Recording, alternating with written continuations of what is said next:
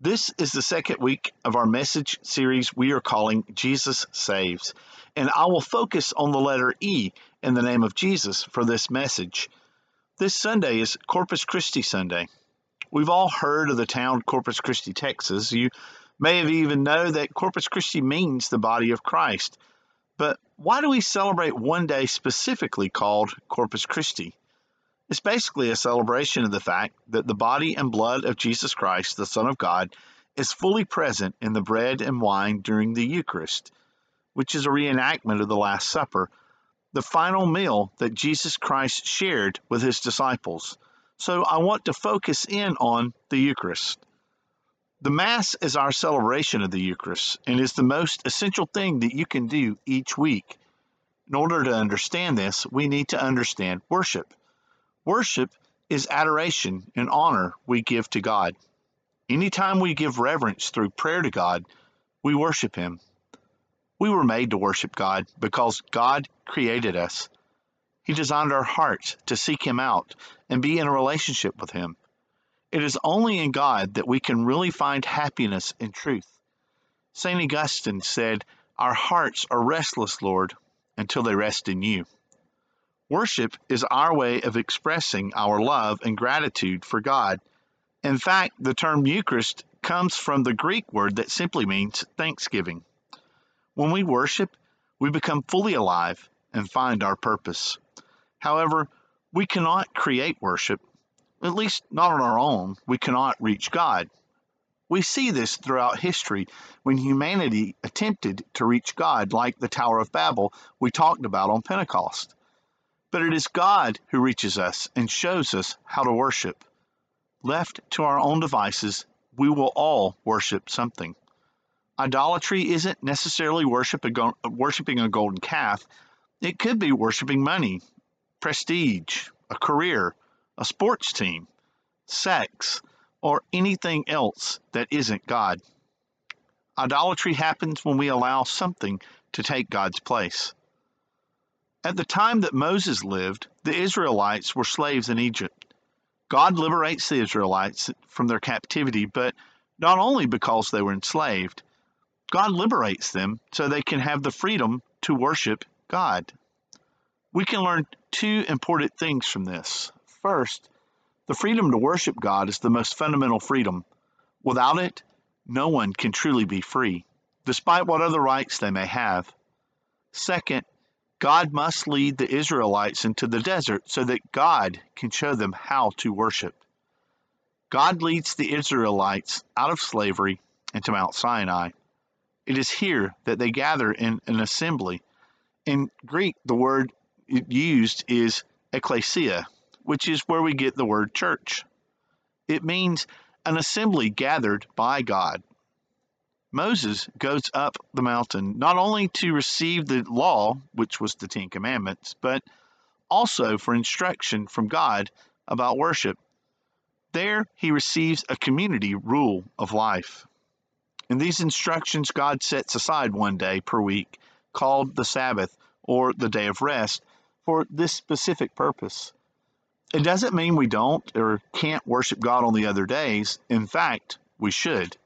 However, that Sabbath day is set aside specifically for community worship. When Jesus comes, he brings a new covenant, an understanding of the Sabbath and of worship. Jesus Christ, the Son of God, is the full revelation of God. It is Jesus who teaches us truly how to worship. To worship God, we must sacrifice. When was the last time you made a sacrifice of something or for someone? Maybe a sacrifice of your time, of your money, or of something that you owned. What did you sacrifice, or more importantly, why? The desire and need to make sacrifices is ingrained inside of us. There's a reason why we admire men and women who sacrifice their lives to save another, and that we revere people that give up the material comforts of life to serve and be with the poor. We see these things, and inside a voice says, "That is what I'm made for." That voice is correct. We were made for sacrifice because sacrifice is a vital part of worship and relationship with God. When Jesus Christ instituted the Mass, he instituted it as a sacrifice.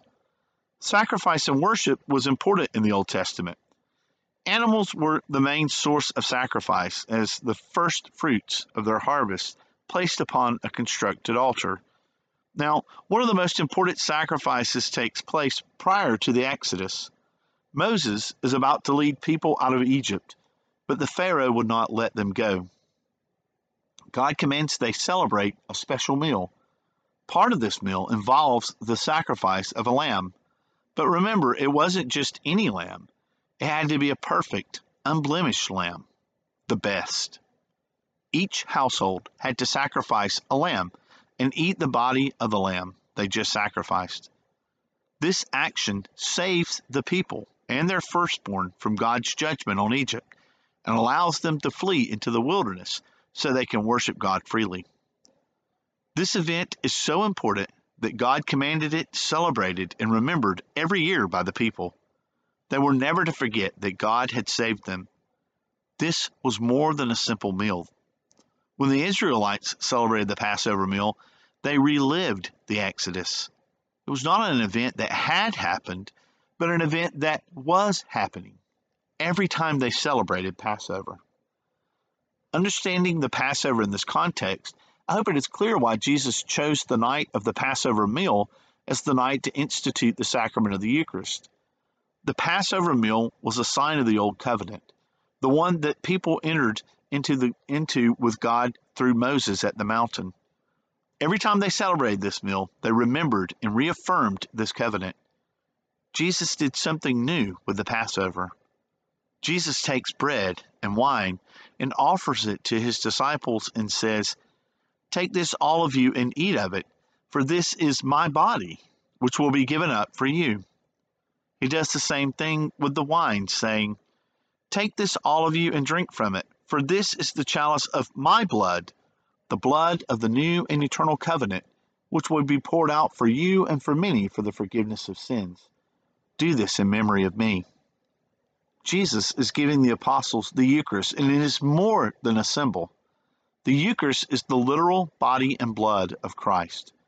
Jesus can make this offering because of what will happen the next day. Jesus is the sacrificial lamb, and he gives us the Eucharist as a perpetual memory of his sacrifice. The Eucharist is linked forever to the cross. This is the actual institution of the Eucharist and of the Mass. Jesus shows the disciples that this is the new way of worshiping God. It is true communion with Christ through the Eucharist. The next day, Jesus dies on the cross. 3 days later, Jesus rises from the dead. The Christian community quickly realized the correlation between Christ's resurrection and the Sabbath. They began celebrating Christ's resurrection on the day it happened, which was Sunday, and celebrated it as the Sabbath. Sunday now stood as the fulfillment of the Old Testament Sabbath, a time when humanity is truly free to rest and worship God. Worship is at the heart of the life of the church, but most especially the Sunday celebration of Mass. We celebrate Christ's death and resurrection on this day, just as the first disciples and apostles did. We participate in the death and resurrection of Jesus every time we celebrate Mass. We don't just remember it the way we remember what we ate for breakfast this morning or remember good times in the past. We remember it in the way the Israelites remember the Exodus. At Mass, Christ makes his sacrifice present again. The altar during Mass becomes the cross, and the bread and wine become Christ's body, blood, soul, and divinity. We stand at the foot of the cross every time we come to Mass. This is why we call Mass a sacrifice. Now, to be clear, Jesus is not being crucified again. It is the one-time sacrifice of Christ made present for all eternity. The moment you walk through the doors at Mass, time means something different, and that simple hour each week can radically change your life. Truly understanding the sacrifice at Mass allows us to offer true worship. It also allows us to unite our own spiritual sacrifices at Mass. By virtue of our baptism, we participate in something that is called the common priesthood. This is different from the sacramental priesthood, which is what we think of when we hear the word priest. One responsibility of the sacramental priesthood is to preside over the sacrifice of the Mass and administer the sacraments. Our work as a common priesthood, however, is to offer a sacrifice of prayer. This is why one of the first prayers of the liturgy of the Eucharist is, "Pray, brethren," or "Pray, brothers and sisters, that my sacrifice and yours may be acceptable to God, the Almighty Father." So this morning, as the priest offers up the bread and the wine, also offer up your own prayers, petitions, and sacrifices. Offer up the bad week you've had, the end of a relationship, or the places you're hurt.